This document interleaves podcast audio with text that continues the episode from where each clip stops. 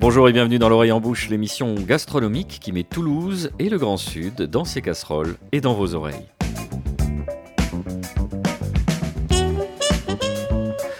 Victor Hugo disait qu'il est doux de commencer une émission comme cela.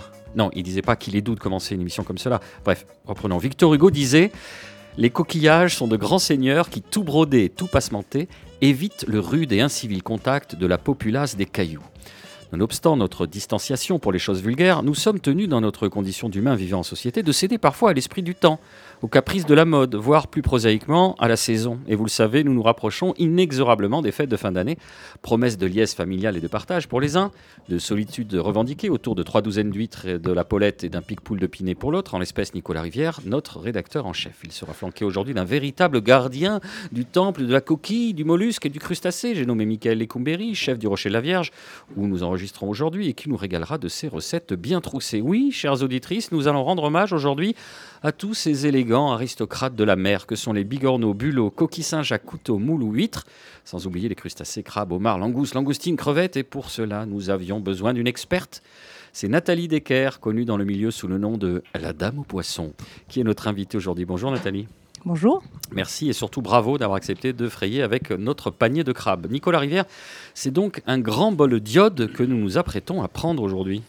Oui, un grand bol d'iode rendu possible par le privilège en France de bénéficier d'un littoral long de plus de 3000 km de côte, ouvert sur plusieurs façades, la mer du Nord, la Manche, l'Atlantique évidemment, et puis la Méditerranée, variété des eaux, variété des climats, variété aussi des pêches, on évoquera sans doute les petits métiers méditerranéens, et variété des espèces. Nous nous intéressons aujourd'hui aux coquillages et aux crustacés car nous sommes en pleine saison de la coquille Saint-Jacques, mais n'oublions pas pour autant, et vous en avez cité quelques-uns Boris, la bernique, la cigale de mer, les étrilles, les pousse-pieds, les pétoncles ou encore les vernis.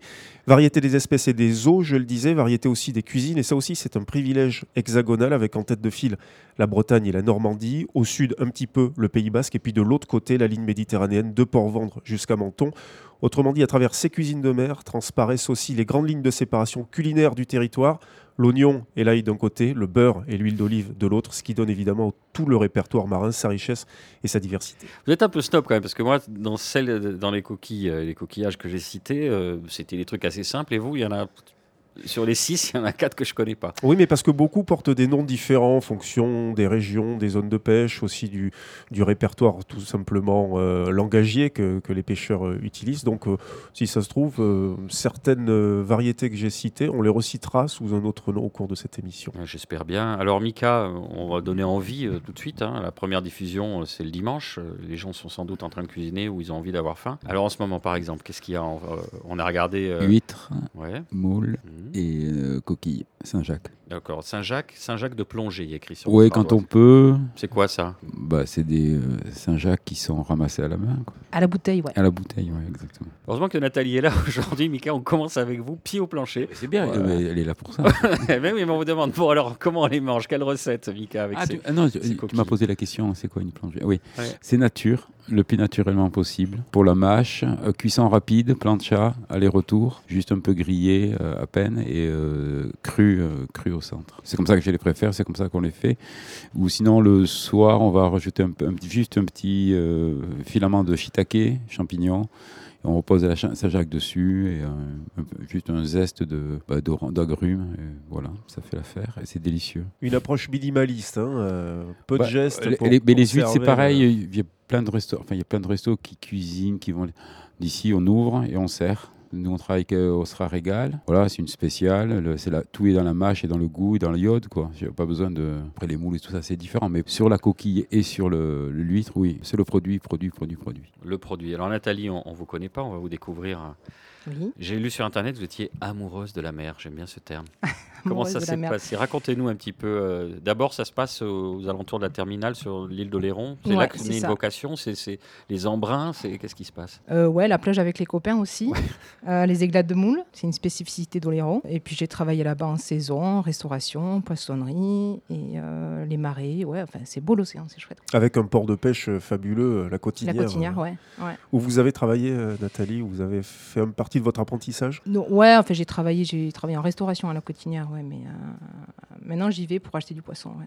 On parlait, vous parliez juste de l'églade de moule. On peut, on peut rappeler brièvement, parce que c'est vrai qu'à Toulouse ou dans les environs, tout le monde ne connaît pas cette préparation spécifique qui consiste d'abord sur une grande planche en bois à disposer.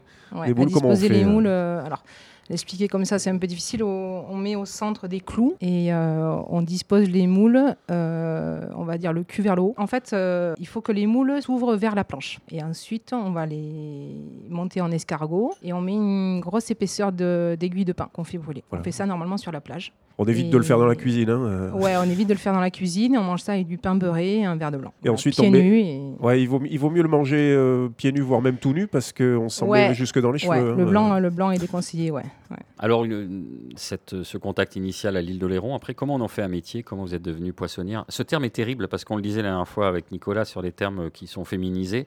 Poissonnière, tout, de suite dans l'imaginaire collectif, c'est quelqu'un qui harangue, qui hurle. Ouais, c'est pour ça Alors, qu'on dit artisan de la mer. C'est plus Ah classe. ouais, voilà. artisane de la mer. même. Ça, c'est- alors, mer.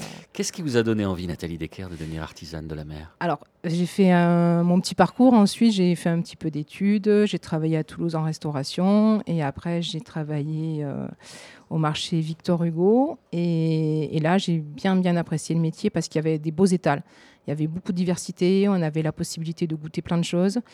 Et euh, voilà, j'ai adhéré au produit. quoi. C'est euh, c'est un très joli produit, le poisson. Enfin, les produits de la mer, hein, d'une manière générale. Alors, ce qu'on s'est dit en off, c'est que vous aviez aussi fait un petit écœur, euh, écueil, pardon, écart, je ne sais pas, entre les deux vous- en, en supermarché. Là, vous avez dit, bon, mais quitte à être salarié, non, mais stop, Ouais. on arrête, on va En devenir GMS, indépendante. j'ai pas, ouais, j'ai pas tellement aimé la politique euh, et, et commerciale et salariale. euh, ouais, ça- Donc après, on se lance. euh, vous avez créé la Dame au Poisson, vous avez un labo, vous avez euh, des remorques, vous déplacez sur les Ouais, marchés. Il y a une tradition familiale des marchés chez vous?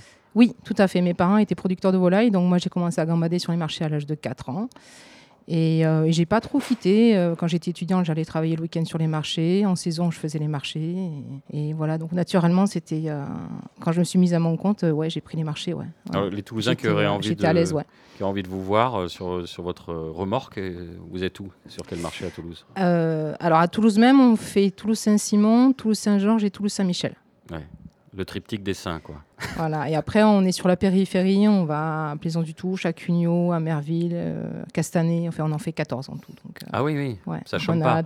Non, ça chôme pas, non. Euh, non. alors, puisqu'on se focalise aujourd'hui sur le coquillage, vous confirmez que la Saint-Jacques, euh, c'est le produit phare. Pourquoi c'est un Ouais. produit phare, la Saint-Jacques Parce que c'est très bon, j'imagine. C'est quand même un, euh, une petite, euh, un petit goût sucré. c'est très noble, quoi. C'est beau en plus. C'est joli, une Saint-Jacques, quoi. Où est-ce qu'on la pêche, la Saint-Jacques? D'où elle vient? Essentiellement dans la baie de Seine. C'est là qu'il y a les plus gros apports.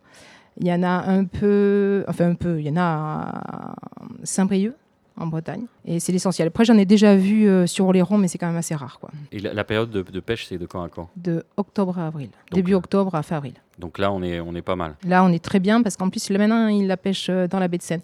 Des- euh, durant le mois d'octobre, en fait, il la pêche plus au large. Du coup, elle est, euh, elle est un peu plus fatiguée, elle a plus de sable et euh, il y a plus de mortalité dessus. Dès qu'ils peuvent pêcher dans la baie de Seine, donc plus près de la côte, elle est beaucoup plus jolie. Il y a des règles, j'imagine, comme d'habitude en France, c'est réglementé. Il y a des tailles limites, il y a, des, choses à ouais, respecter. je- ouais. Alors là, on a la radio et Nathalie Decker nous le montre. Je sais chères pas, je dirais auditrices. 12, euh, 12 cm.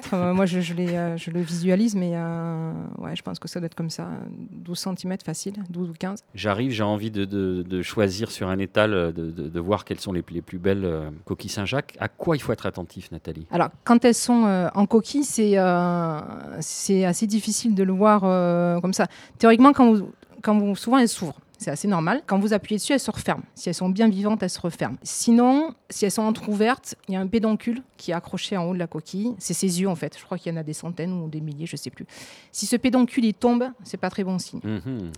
Euh, mais bon, il faudrait euh, la toucher, la regarder. euh, voilà. Après, euh, quand le poissonnier va vous l'ouvrir, normalement, il, il ouvre devant vous. On le voit qu'elle est jolie, elle est brillante. Parfois, elle bouge. Ah, c'est encore. Et, euh, ouais. euh, ouais, parfois, elle bouge dans la main. Ouais, c'est rigolo. Ouais. Ça, c'est gage de fraîcheur. Nicolas, Ouais. Donc ce que vous nous disiez à l'instant, c'est que c'est quand même très difficile de les choisir, euh, enfin de les distinguer, disons. euh, Ouais. il faut faire confiance. Ouais, il faut faire façon, confiance. Après, euh, vous pouvez euh, les acheter euh, et vous amuser à les décoquiller vous. Si l'odeur elle est forte, c'est que c'est pas bon, quoi. Quoi. hein. C'est c'est qu'elles sont mortes, mais euh, quoi. après on peut les trouver en noix aussi. Elles sont déjà décoquillées. Euh, bah là, il faut, euh, c'est pareil, il faut un petit peu interroger le poissonnier pour savoir si elles viennent de, de France ou si c'est euh, ça vient d'Écosse. Bon, mieux acheter euh, sur le marché français quand c'est la saison. Quoi. On- elles sont souvent avec ce qu'on appelle un, un corail, c'est le, Ouais. c'est le bon terme. ouais. Tout se mange, c'est bon le, le- le corail. Mika, vous confirmez? Oui, oui, une petite sauce, un peu de crème, corail, on le fait juste, on peut le faire juste blanchi. On peut même le servir le corail tout seul. euh, on, on mixe avec une petite crème ou avec un petit bouillon, un petit fumé de poisson. Faire une petite bisque, quoi, en gros. Voilà, euh. exactement. Ouais, ouais. Et Est-ce que vous êtes aussi euh, minimaliste que Michael Lecumberi, Nathalie Decker dans- dans- aussi, Quand vous la cuisinez, vous, vous faites comment? Euh, moi, je la cuisine beaucoup crue. En Ah bah ça carpaccio. y est, bah voilà, Ouais. mais tout le monde, tout le monde s'est donné le mot finalement. Ouais. Donc ce carpaccio, comment vous le faites? Euh, je mets un peu d'huile d'olive, un tout petit peu de citron, du sel et un peu de truffe. Et puis ça marche très bien. Ça marche très bien et le corail, c'est pareil, ouais, je l'utilise pour faire des sauces. Ouais. Parfait. Sinon, c'est euh, ouais, au beurre, à feu moyen, euh, deux petites minutes sur chaque face, rosé à cœur. Nicolas, Le grand passionné euh, Patrick Cadou, hein, euh, auteur notamment euh, aux éditions de l'Épure de Récits et recettes du ressac, euh, livre consacré à la pêche à pied, lui évoque la Saint-Jacques avec différentes, euh, différentes recettes. Je vous donne juste euh, les titres. Donc effectivement, on commence par de la Saint-Jacques crue, carpaccio de coquille Saint-Jacques au sel fumé et au caviar. Il ne se refuse rien. Patrick Cadour, il a raison. Coquille Saint-Jacques truffée, cuite à la braise. Donc euh, là, on retrouve un petit peu le, le- le- les influences ou les tons que, que vous, que, vous, évi- que vous évoquiez, pardon, euh, Nathalie. Coquille Saint-Jacques au beurre de curry, c'est vrai que ça peut se trouver dans des préparations euh, bretonnes, hein, puisque vous savez que en Bretagne, la tradition malouine fait qu'on a beaucoup voyagé et qu'on a rapporté des épices. des épices. Donc on retrouve ça effectivement euh, dans cette recette. Coquille Saint-Jacques poêlée à l'échalote et au gingembre. Je parlais d'oignon tout à l'heure, la grande distinction entre l'ail et, et l'oignon en France. Donc l'ail au sud et l'oignon, disons, plus au nord. On retrouve ça. Et encore une fois avec le gingembre, les influences, euh, disons, euh, d'ailleurs. Et puis ensuite, coquille Saint-Jacques à la vapeur façon chinoise. Michael Lecumberi, euh, coquille Saint-Jacques à la vapeur, ça vous arrive, vous, de les, de les préparer de cette façon-là? Non. Non. Qu'est-ce que, qu'est-ce que, parce que j'ai été également surpris, moi, en, en- en lisant l'intitulé de Patrick Cadour. Euh, pour ma part, j'en avais jamais entendu parler. Vous, Nathalie, ça vous, ça vous arrive ou est-ce que vous en avez déjà mangé? Est-ce que ça vous arrive d'en préparer comme ça? Euh, non, à la vapeur, non. Donc, Non, on reste- j'ai pas de machine vapeur, mais On reste donc soit dans le cru, soit dans le registre du cru, soit dans le registre de la peine cuit ou du snacké. hein, c'est ça, Nickel Oui, oui, tout à fait. Mais là, encore une fois, je- la, la fraîcheur, elle va se retrouver sur le cru ou sur le juste, euh, enfin presque, le- je dis le plus près du vivant, quoi. C'est euh, c'est c'est vrai, quoi. Enfin, pour un coquillage ou un poisson, nous, ils sont très peu cuits. On va, euh, on Ouais, de retrouver. Allez, on va se faire une première pause musicale histoire de vous rincer les esgourdes. On se retrouve juste après ça.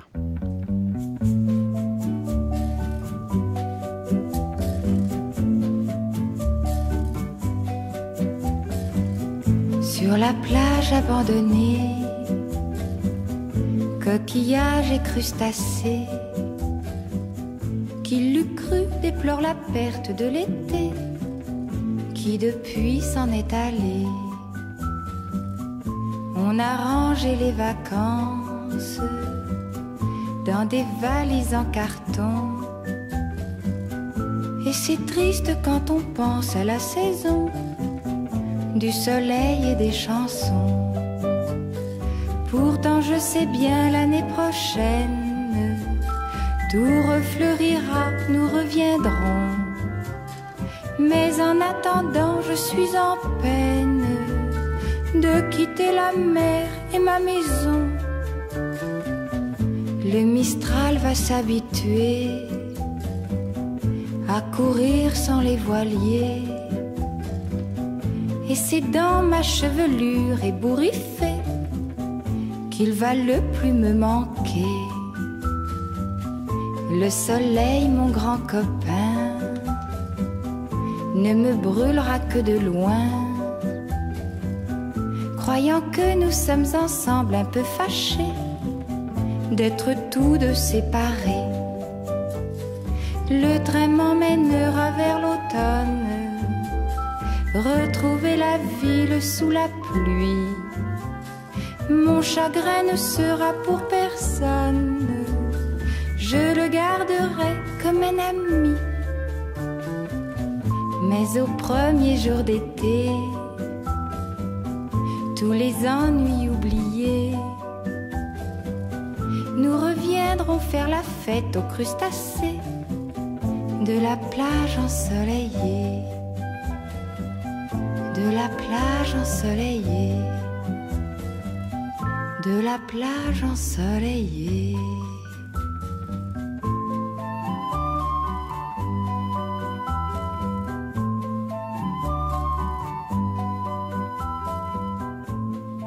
De retour dans l'Orient Bouche, l'émission qui parle la bouche pleine. Nous enregistrons aujourd'hui au restaurant Le Rocher de la Vierge à Toulouse en compagnie de notre invitée Nathalie Decker, artisane de la mer, qu'on appelle aussi la Dame aux poissons. Alors on, a rendu un hommage appuyé et légitime à la coquille Saint-Jacques il y a quelques instants. Euh, Peut-être deux types de coquillages qui vous plaisent bien en ce moment. On parlait en off euh, justement Nathalie de la téline. Dites-nous tout sur la téline. Alors, la téline, c'est un petit coquillage qui vit dans le sable, qui doit faire à peu près 2 cm, ouais, 2 bons centimètres de, de longueur. Donc là Nathalie et Mika se peu montrent avec deux doigts. Euh, voilà, c'est tout lisse, c'est tout plat. Il n'y a pas grand-chose à manger, mais c'est délicieux. C'est euh, très fin et euh, ça se fait. euh, moi, j'aime bien le faire à l'apéro, euh, juste euh, ouvert, et après, je rajoute un petit peu d'huile d'olive et, et du poivre. Et euh, Ça, on peut le trouver en mange ça avec les doigts. Et Ouais. en ce moment, on n'en trouve pas parce qu'elles sont, elles sont interdites. Il y a, ils sont très vigilants euh, sur, les, euh, sur les coquillages. Alors, je ne sais pas si c'est les affaires maritimes ou l'IFREMER qui fait des contrôles. Enfin, c'est un organisme comme ça.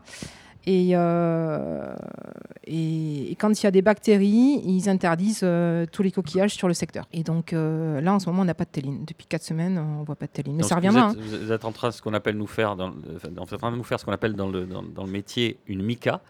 Vous parlez d'un truc, elle donne super envie, mais au fait, on peut pas pour l'instant.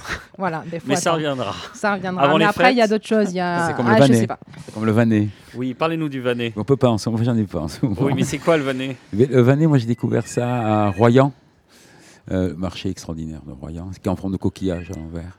Et c'est une petite, euh, une petite dame, une petite vieille dame qui vendait ça, je ne connaissais pas. Et Approchez, approchez. et c'est Laurent. Et après, et après, Vanets. j'allais manger chez Laurence Lagarde et, euh, et Philippe.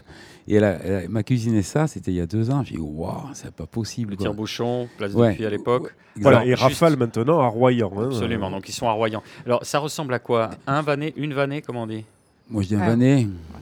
Ouais, bon. Décrivez-nous le Vanet. on a C'est comme une noix de pétanque, ça ressemble à une noix de pétanque, Ah, on va ouais, dire. ouais. C'est euh, quoi À quoi ça ressemble une de pétanque Ça un ressemble à Vanet une coquille Saint-Jacques, mais beaucoup plus petite. La, fo- miniature. la forme, ouais, Ouais. c'est la même que la coquille Et Saint-Jacques. c'est ouais. un, c'est alors après en goût, c'est beaucoup plus, sau- c'est sauvage quoi. C'est euh, C'est plus iodé, ouais. ouais.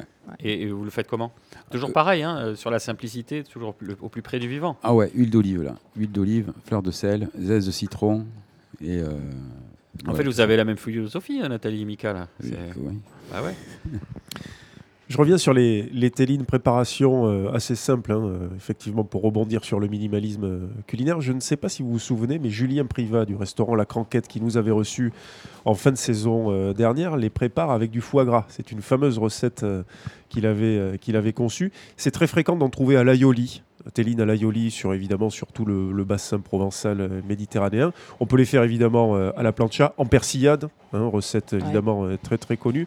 Euh, des pâtes aux télines à la crème et au pinot. Je me réfère euh, encore une fois à Patrick, euh, Patrick Cadour. Alors au pinot, pinot des Charentes. Et euh, là, on se rapproche euh, de vos racines euh, oléronaises, hein, euh, Oui. euh, Enfin, c'est Nathalie. pas des racines, mais euh, c'est un vécu.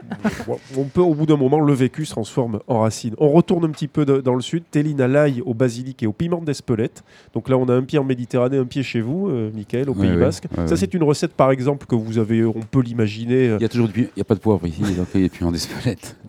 Et puis pour finir, on franchit le- le- la Méditerranée, téline au piment vert et au racel à nout. Donc vous voyez qu'on peut faire pas mal de choses, même s'il a encore effectivement le moindre geste est toujours préférable. Saint-Jacques, Téline, qu'est-ce qu'il y a encore euh, sur vos étals, euh, la dame au poisson? Des couteaux, Ouais. des palourdes. Mhm. Alors Euh, peut-être une recette de couteau, Mika?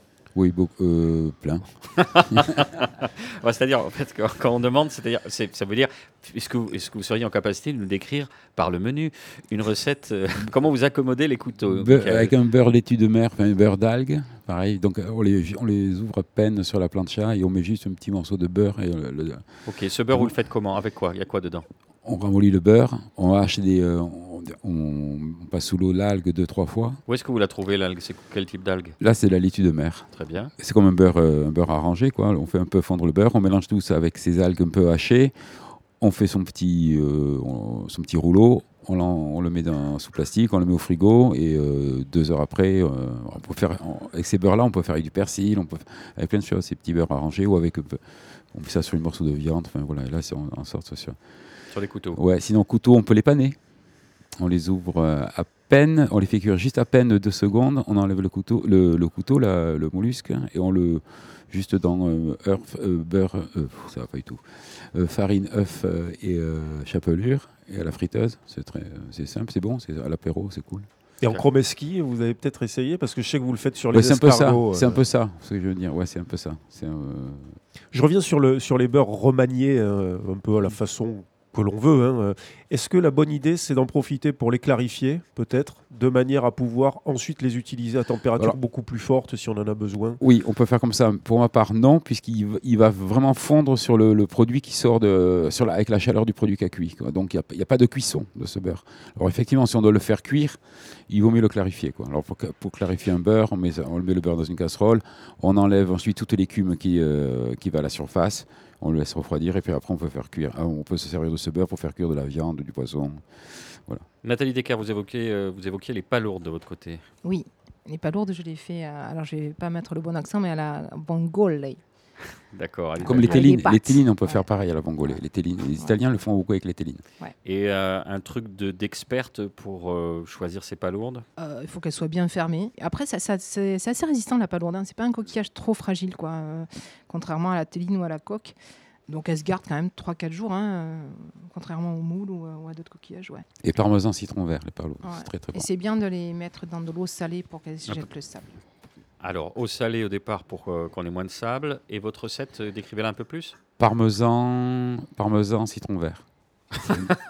C'est tout, vous avez ça. Après, vous dites vous émerdez. exactement la même chose que tout à l'heure.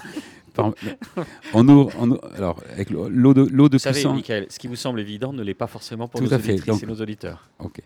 Donc, on ouvre les, on laisse ouvrir. Alors, moi, les coquillages, je fais chauffer dans une petite casserole de l'eau, toujours. Je, Oui. les, les- les coquillages, les- que ce soit les moules, que ce soit, ou les couteaux, euh, je- elles vont s'ouvrir dans de l'eau. C'est-à-dire, euh, ça s'ouvre, euh, l'eau doit bouillir et on jette les coquillages dans cette eau. Et, euh, et les coquillages s'ouvrent immédiatement. On arrête tout de suite? Pratiquement, dès qu'ils sont ouverts. Oui. Dès que ça s'ouvre, on sort du feu et là, on, on râpe du, du parmesan et zeste. Alors moi, je travaille beaucoup avec les zestes, pas trop avec les jus. Et zeste de citron vert. Mais comme les moules, pareil, on fait une petite crème de, de parmesan, crème, euh, parmesan qu'on fait fondre. On ouvre les, euh, on, ouvre les, euh, les moules et cette petite crème, on mélange avec les, avec les moules et c'est délicieux. Le, le fromage parmesan, enfin italien, va, va très très bien avec le coquillage en général. Et puis C'est sur- aussi la pleine saison des moules en ce moment. Ouais, bouchot. Des bouchots, ouais. Bah là, là euh, puisque elles sont, euh, voilà, c'est l'éléphant dans la pièce. On va parler des moules. Mais Nicolas, vous souhaitiez intervenir Et donc sur- une dernière, une dernière suggestion de préparation sur les palourdes à l'andalouse avec quelques zestes de citron. Non, alors non pas du citron vert comme vous l'utilisez, Michael, mais quelques zestes de citron. Et puis vous déglacez avec et l'huile d'olive évidemment, hein, huile d'olive, quelques zestes de citron, et on déglace avec de la manzanilla ou du fino euh, qui apporte une, une touche un petit peu saline, euh, mais dans un registre différent. Euh, et ça, c'est des préparations effectivement très intéressantes. Et si on a du budget comme un jaune. Ouais, exactement. Alors elles sont là, on l'a dit, elles sont là et bien là. Les moules, chacun va de sa recette. Alors les moules de Bouchot, c'est comme ça qu'on De appelle. bouchot, ouais. Alors pour ça veut dire quoi C'est quoi moule de C'est le mode élevage. C'est la phase. Donc c'est élevé sur des piquets. C'est les piquets que vous voyez à marée basse euh, dans certaines zones qu'on voit en Charente-Maritime et, euh, et les plus connus c'est sur la baie du Pont-Saint-Michel. Donc là c'est le top. Ouais, elles ont une saveur euh, bien à elles, ouais. Ouais, ouais, elles Vous sont en, très vous bonnes. en avez vous? Ouais. Ouais, ouais, ouais. Vous êtes où en ce moment Non, je Non, plaisante. mais c'est la, c'est la pleine saison. donc C'est la pleine saison. Ouais, et donc ouais. euh, voilà, les bouchots, c'est ces piliers, ces piquets là qui sont plantés en, en pleine mer. Sinon, il y a corde. Sinon, il y a l'élevage en corde. Enfin, Il y a l'élevage en corde, ouais. ouais. Et, Est-ce que ça euh, confère euh, une qualité organoleptique Alors, en fait, spécifique la- à la bête ou... La bouchot, quand elles sont toutes petites, quand c'est des bébés, ils les enroulent autour du, du piquet, de la- du bouchot. Et euh, ils y mettent des un petit filin pour les protéger des, prédateurs. Et elles grossissent comme ça. Et celles qui sont plus au large, qui, sont moins souvent à l'air libre, moins souvent au soleil, sont euh, en général celles qui sont euh, les mieux nourries, les plus grosses. quoi. Et celles qui subissent plus les marées sont un peu, plus, euh, un peu moins pleines. Mais bon, ça reste, euh, ça reste très bien. Les moules de corde, elles, en général, elles sont euh, plus dans l'eau. Elles subissent pas trop la marée. Une recette? Vous aimez faire avec les moules Les glades, hein. Ouais. non, sinon, ouais, ma- ma- marinière, ouais, marinière ou roquefort, moi j'aime bien. En piste aussi, hein, on peut les faire. Ça, c'est la version euh, méditerranéenne, hein, euh, avec un petit peu d'huile, un petit peu d'ail, un petit peu de piment, euh, un petit peu de citron et juste cru, hein, comme ça. euh, préparation, euh, préparation à la sétoise. hein. Il y avait du Qu'on- le fasse, qu'on le fasse d'ailleurs avec des moules de bouchot ou avec des grosses moules de Méditerranée, ça passe très très bien. Ça. Oui, parce qu'on n'a pas précisé, pardon, Michael, que la, la moule de Bouchot est plus petite que la moule euh, qu'on qu'on voit dans les, dans les Ah, paillas ouais. industriels. Non, non, mais même pas que l'industriel. Une- La moule, la moule espagnole, elle est, elle est grosse, elle est, euh, elle, elle est Est-ce que vous l'aimez, vous, la moule espagnole, Ah, Michael? J'adore. Et puis ça peut se manger cru aussi. Ah oui, hein, oui. c'est Ah non, que- mais- Moi, quand- je vais à, à côté de Leucate, je me- je- le, le grand plaisir, c'est les moules crues. Moi, j'adore ça. qui est quelque chose de très puissant, mais, euh, mais qui est effectivement. Moi, j'y arrive euh, pas. Moi, j'y arrive pas. Dans les j'ai- plateaux de filmer, je demande à ce que ce soit rem- euh, remplacé à chaque fois. J'ai du mal. C'est psychologique. je- Ça fait rire Mika, mais. Par un cochon. Bah Alors justement, vous parliez de cochon. Ça, Ah, mais pourquoi j'adore. ça se marie bien, euh, Ah non, et cochon coquillage, coquillage et cochon. Ah ouais, Pourquoi ça marche? Ben, C'est le gras qui vient le- tapisser, J'adore le. Portugal. J'adore le Portugal. Oui, et puis on a aussi le sagi, hein, le, le, rance catalan, hein, Ouais, qui. Peut, qui peut rentrer dans beaucoup de préparations. Tout à l'heure, en introduction, on parlait du, du vaste champ lexical euh, des coquillages. Ben, pour revenir sur les télines, est-ce que vous saviez qu'on les appelle aussi luisette, blanchette, ténille, pignon, flion, lavagnon? Douceron ne- Dans un seul pays vous que le nôtre, hein, Ne vous impatientez pas, c'est pas encore fini. Pied d'alouette, fleur de genêt, olive de mer, ça c'est plus parlant, ou haricot de mer encore. Donc vous voyez, on a un inventaire Haricots euh, de mer, je connaissais. L'Avagnon, assez- c'est un autre coquillage. hein. assez complet. Ah, on même. peut pas avoir raison tout le temps. C'est pour ça qu'on a pris une experte. Allez, on va se faire la deuxième pause musicale d'Oreille en bouche. On se retrouve dans quelques instants, le temps d'une pêche miraculeuse.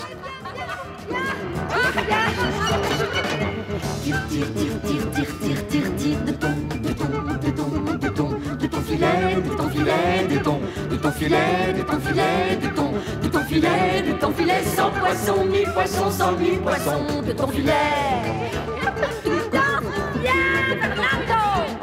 Tire, tire, tire, tire, tire, tire, tire, tire de ton, de ton, de ton, de ton, de ton filet, de ton filet, de ton, de ton filet, de ton filet, de ton, de ton filet, de ton filet, sans poisson, mille poissons, cent mille poissons, de ton filet. Vois comme il frétille, vois comme il scintille au soleil nouveau. Vois les gens du village partir à la nage, les tirer de l'eau.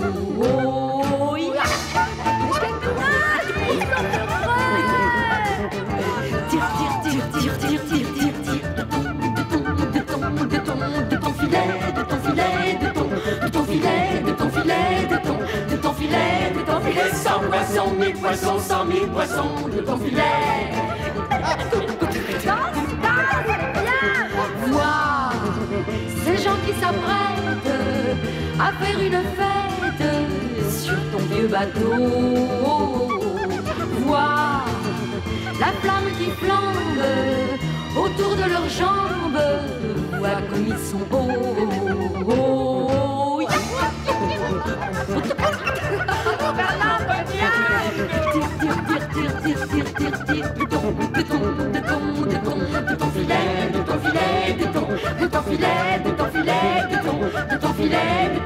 Cent poissons, mille poissons, cent mille poissons, de ton filet.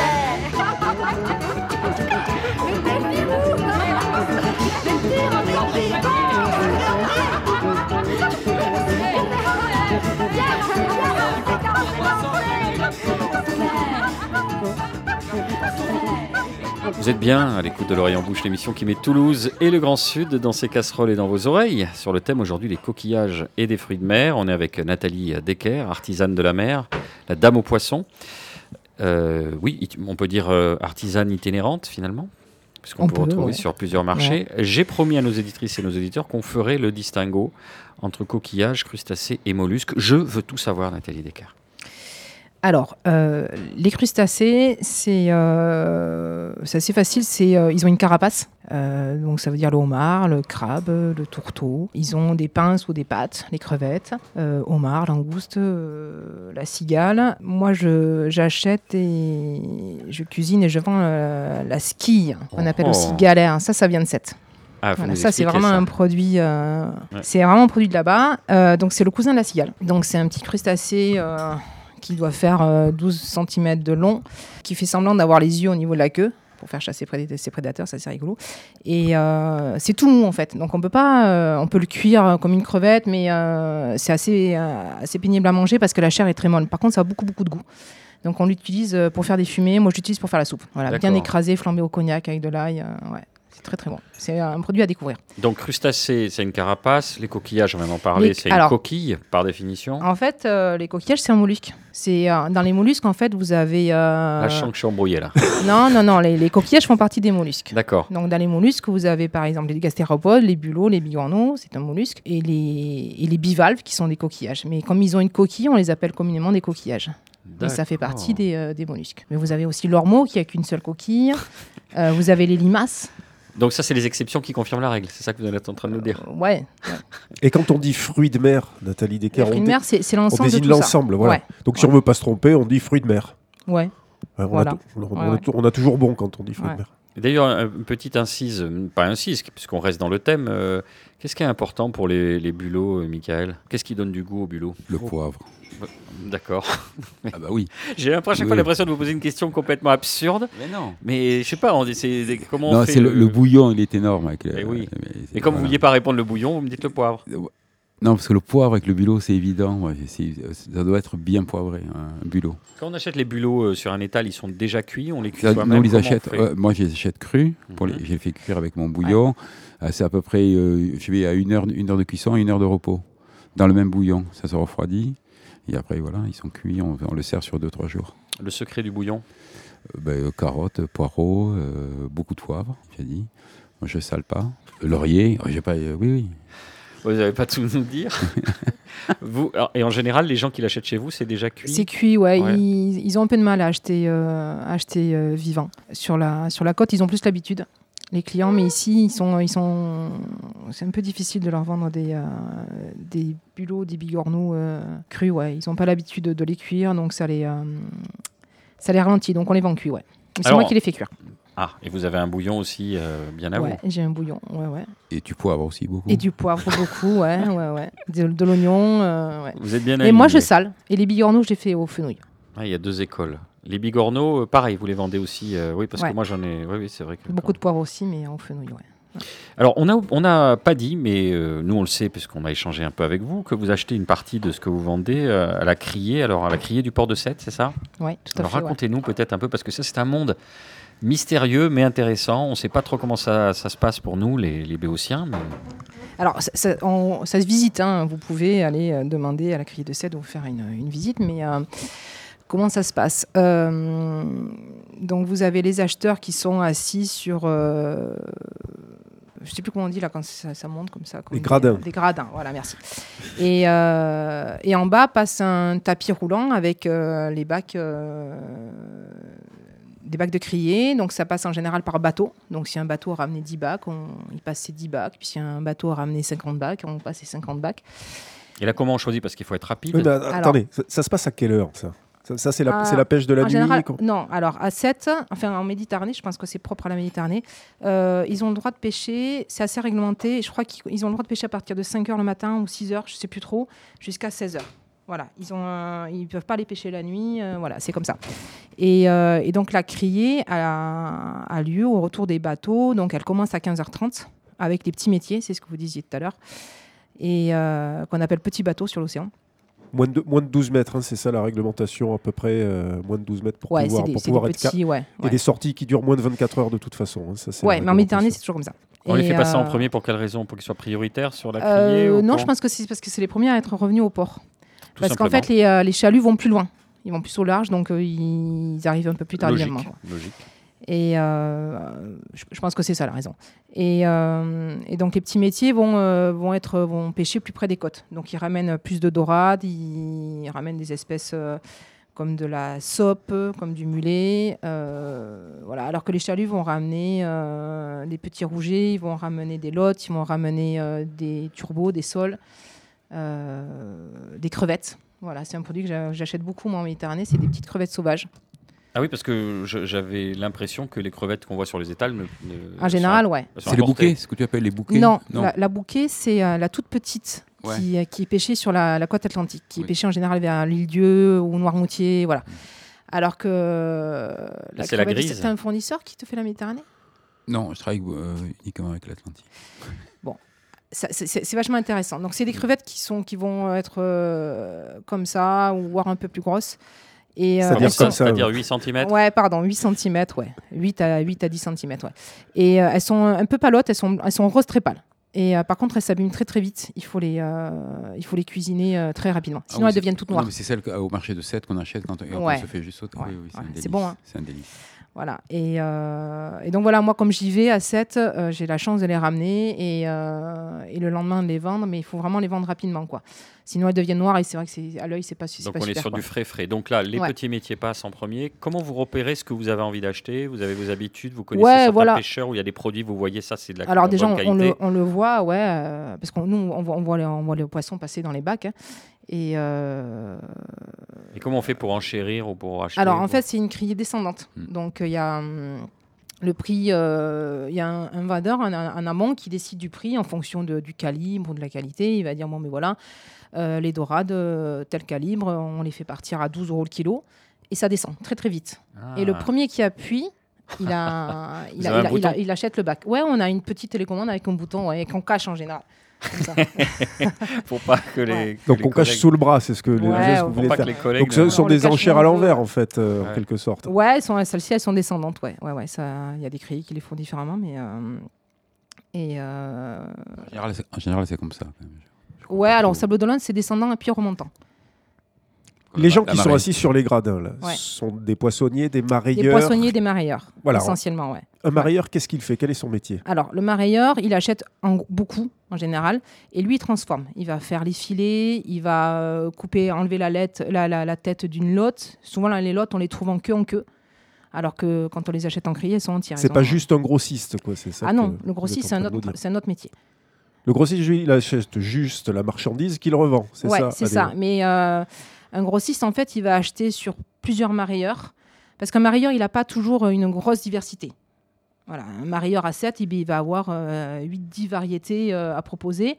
Et euh, moi, si je veux remplir mon étalage, ça ne me suffit pas. Donc, il me faut euh, aller acheter euh, bah, du saumon en Écosse, il me faut euh, des crevettes euh, cuites qui viennent euh, de Madagascar, il me faut du turbo qui vient euh, de, de Noirmoutier, il me faut des bulots qui viennent de Granville. euh, voilà, donc euh, ça, c'est le grossiste qui va faire ça. Alors que le marailleur, il va acheter euh, sur une criée ou parfois plusieurs et il va transformer euh, le produit. Il va, euh, ouais, essentiellement, il va faire des filets, il va vider certains produits, et découper, faire de la découpe. Vous, en tant qu'artisane de la mer avec votre bouton, est-ce que vous pouvez participer à la criée à distance, par Oui, exemple? Oui, oui, je le fais au Sable d'Olonne, ouais. ouais.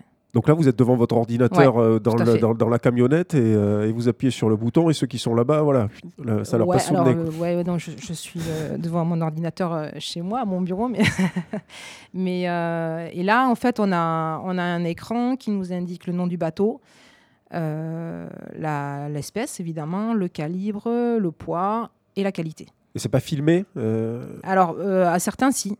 À la cotinière, c'est filmé. Au Sable d'Olonne, ça ne l'est pas. Donc euh, là, il faut euh, petit à petit, on apprend un peu les bateaux. Donc- Mais euh, je suis- on est rarement déçus quand même. Donc Sable d'Olonne à distance, 7, disons en présentiel, présentiel, comme ouais, on dit ouais. aujourd'hui, hélas. Euh, une fois que vous avez acheté, qu'est-ce qui se passe? Vous chargez la marchandise et puis euh, hop, Et on trace, ouais. à 61, on roule à 140. ou, euh, Et Sable d'Olonne, c'est un transporteur avec. Ouais, c'est voilà. de l'anchi, ouais. Ah ben, on, voilà, on, découvre euh, tout un aspect qu'on ne connaissait pas. Merci de nous l'avoir euh, décrit. Alors, on vient de le dire, vous fournissez euh, auprès de la criée du port de Sète, notamment, sur la Méditerranée, qui est un des plus grands ports de pêche de France et le plus grand en Occitanie. Or, il se trouve justement que la majorité du poisson acheté et consommé en Occitanie ne provient pas de la Méditerranée, mais de l'Atlantique, ce qui est un paradoxe apparent puisque la région Occitanie ne bénéficie pas d'ouverture sur la façade atlantique, alors même que la Méditerranée longe quatre départements de la grande région, les Pyrénées-Orientales, l'Aude, l'Hérault et le Gard. Deux chercheurs mènent actuellement une étude sur le marché des produits de la mer Occitan, commandée par le Comité régional des pêches et le CEPRALMAR, qui est le centre d'études pour la promotion des activités lagunaires et maritimes. Il s'agit du sociologue François Purseigle et de l'ingénieur agronome spécialiste en sciences halieutiques et docteur en écologie marine Mathieu Colletter. J'ai pu joindre ce dernier avec cette interrogation pourquoi le poisson vendu en Occitanie vient-il davantage d'Atlantique que de Méditerranée? On écoute sa réponse. C'est justement une question euh, à laquelle on essaie un peu de répondre et d'amener des éléments à travers notamment euh, des entretiens avec euh, bah, des pêcheurs, des poissonniers, des marailleurs. on a entendu différentes choses, hein, des aspects à la fois de prix et puis de, des, aspects un peu étonnants sur la perception du produit occitan versus le produit atlantique. Sur la diversité, la, qualité, mais sur lesquels on travaille un peu plus et qui nous nous ont étonnés. Euh, parce que c'est vrai que le produit occitan est un produit très frais, avec une diversité d'espèces, une qualité du produit. donc voilà, c'est des choses sur lesquelles on, travaille actuellement en lien avec les marailleurs, les, les, pêcheurs, etc. Ce que vous dites en creux, c'est que les produits de la mer Occitan ne jouissaient pas d'une bonne image? Euh, bah, alors ça dépend. Étonnamment, ça dépend. Euh, en tout cas, au niveau des, des, des poissonniers, etc. Euh, il y a une image. hein, Il y, a, y a des produits phares euh, comme le thon rouge, la dorade. Donc il y, y a des produits qui, qui bénéficient d'un éclairage important. Et puis il y a des produits qui restent peu connus ou qui bénéficient au contraire d'une image voilà, peut-être un peu plus négatives ou, ou qui sont euh, qui restent voilà complètement méconnus euh, et sur lesquels euh, bah, il y a un travail important à faire à la fois de, communication et puis on a aussi perçu au niveau des acteurs peut-être une, une une méconnaissance des attentes du consommateur et peut-être aussi des perceptions du consommateur. Donc c'est vrai que nous on va travailler là-dessus aussi comment est-ce que le consommateur est attaché à consommer un produit local? Qu'est-ce qui met derrière ce mot local hein? Et nous c'est des questions là sur lesquelles on travaille et où le, produit occitan n'a pas forcément bénéficié de cet éclairage euh, qui nous semble, nous, important aujourd'hui. Il faut savoir qu'en France, on, importe beaucoup des produits de la, de la pêche qu'on mange, à, peu près 70-80%. Euh, et puis après, quand on regarde au niveau de Toulouse, on a euh, au sein des produits français une, une, forte prévalence des produits venant, provenant de l'Atlantique. Et donc, ça pose la question, en effet, de, la place des produits occitans dans ce marché.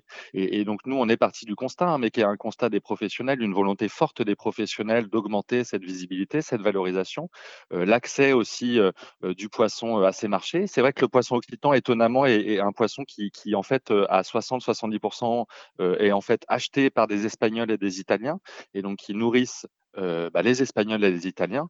Et, euh, donc c'est sur ce constat hein, que le, comité et le CEPRALMAR ont voulu euh, justement initier des actions à travers cette stratégie de filière. Mais pourquoi? Parce que c'est, il, est, il est plus cher en France. Pourquoi c'est les débouchés sont principaux, principalement espagnols et italiens?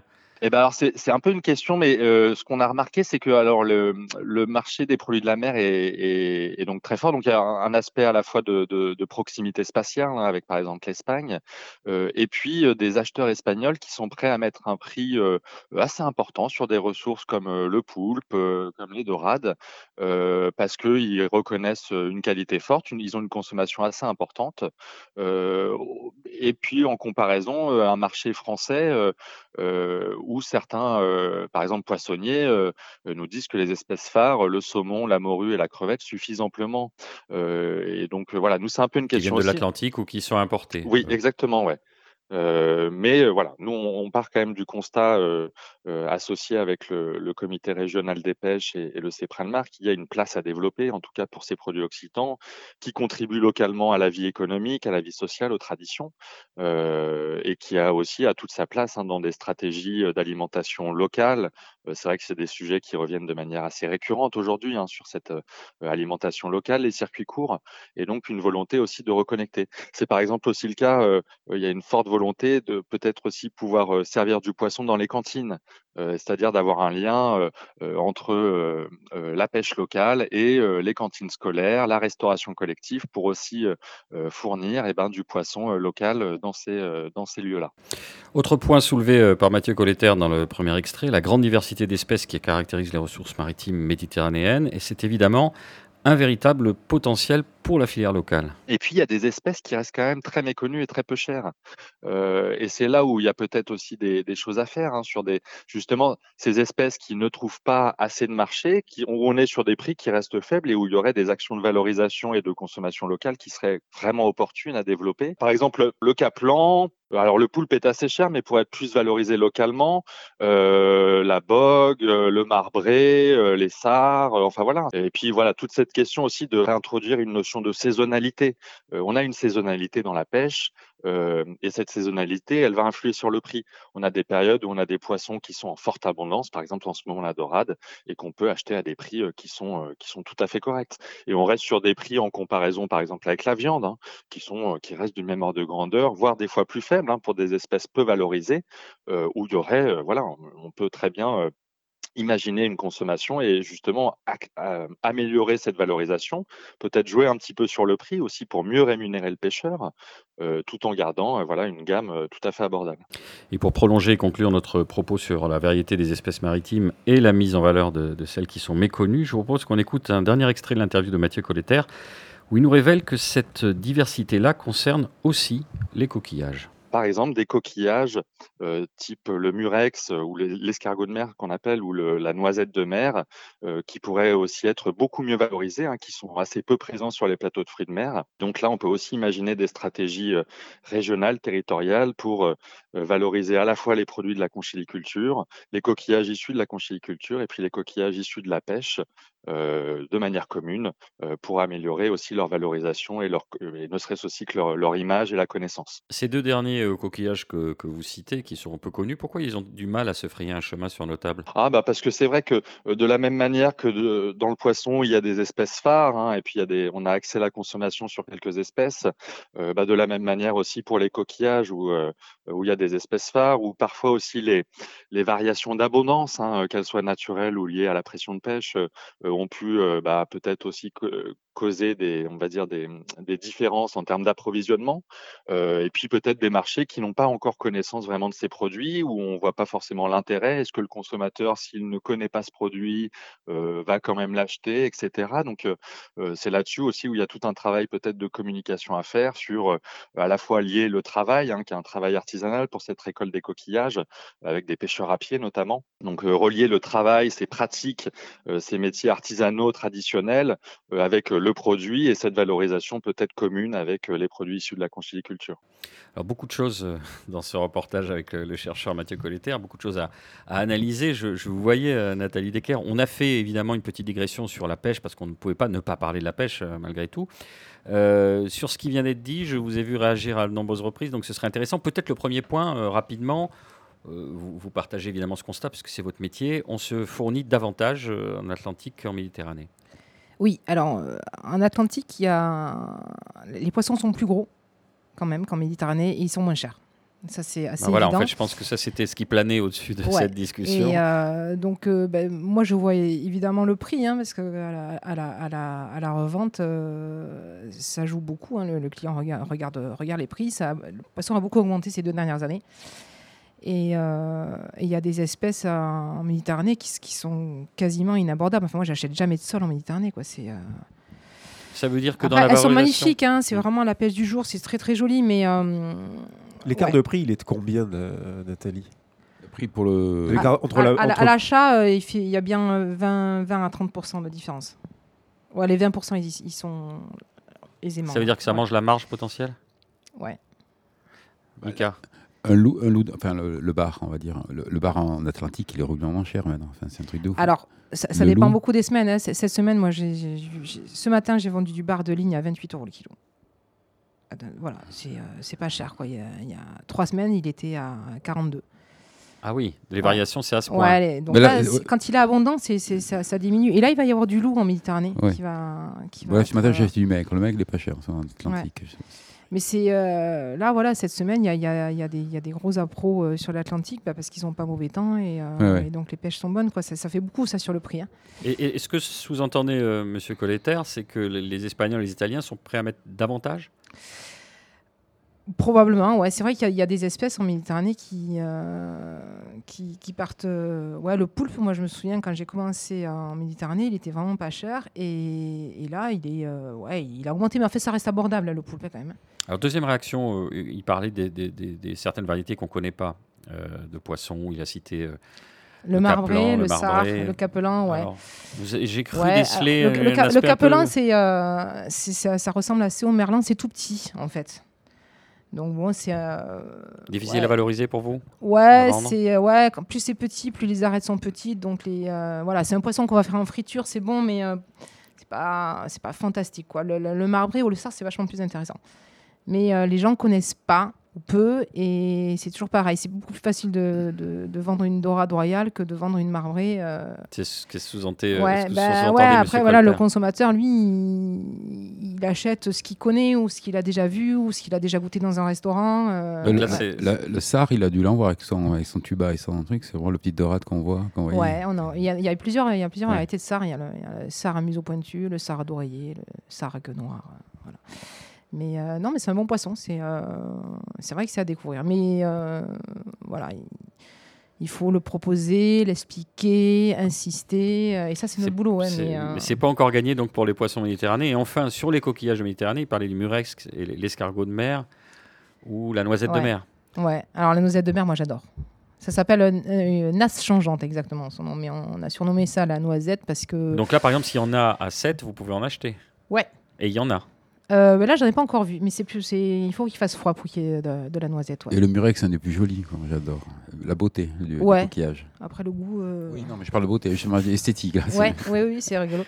Et euh, sinon, là-bas, ils ont dans, dans les tantôt, ils ont euh, ce qu'ils appellent le poivre. Oui.